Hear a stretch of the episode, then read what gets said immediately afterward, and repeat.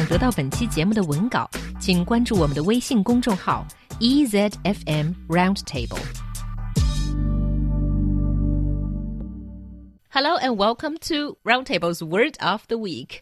It's Mother's Day today. Whoa, it's Mother's Day. Happy Mother's Day. It's a really important day for all those ladies out there. Yes，今天是母亲节，那我们就来讨论一些跟母亲有关的词汇吧。There are quite a lot of them.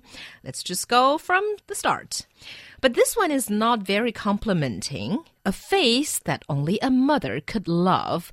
Basically, someone is so ugly or not blessed with his or her looks that only their mother could love their faces. Oh, that really hurts. 只有你妈妈才会欣赏、喜爱的脸庞，那是多么的难看呐！我觉得 Yeah. 真的太伤人了。 Yeah. The next one is a mother hen, and it means a woman who's protective and caring for those she loves. 母鸡都是会想要把小鸡都罩在自己的羽翼下面，非常 protective 的。但是 being a mother hen 可以是好，也可以是不好。比如说，一个过于关心自己孩子的妈妈，也会被人叫做 mother hen。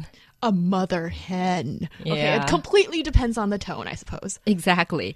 So, a mommy's boy, basically a boy or a grown up man who allows his mother to have too much influence on him. Yeah, actually, I think it's kind of used in a derogatory fashion, especially when it's describing a grown man. 就是离不开妈妈的男人或男孩。At your mother's knee. Okay, you say this about something that you learned to do as a young child.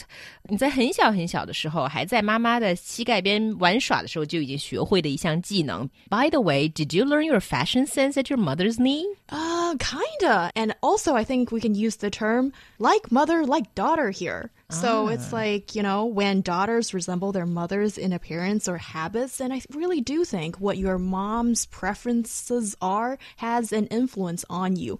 有 其父必有其子，那有其母必有其女。The next one is quite easy. Mother Nature, the force that controls the weather and all living things.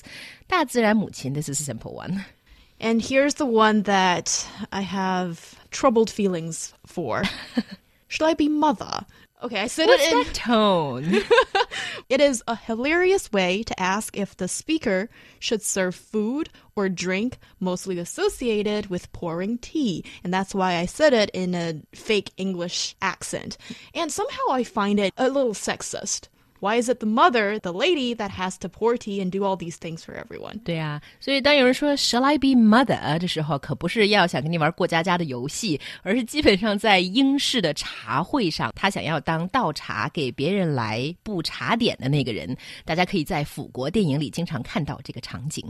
And there's the mother of all something. It's an extreme example of something such as the mother of all headaches. So that's not really a good use of the word mother either. Right, the mother of all something 好像后面那个 something 经常跟的是一个不太好的词，但是也有比较无害的情况出现，比如说 Hebrew is the mother of all languages, or Arabic is the mother of all languages. Okay, another phrase here is tied to your mother's apron strings. And that means someone, usually a man, who can't think or act independently of their mother. 这个有点像 mommy's boy，系在妈妈围裙上的人，就是完全无法自己思考，必须要所有事情都听妈妈的。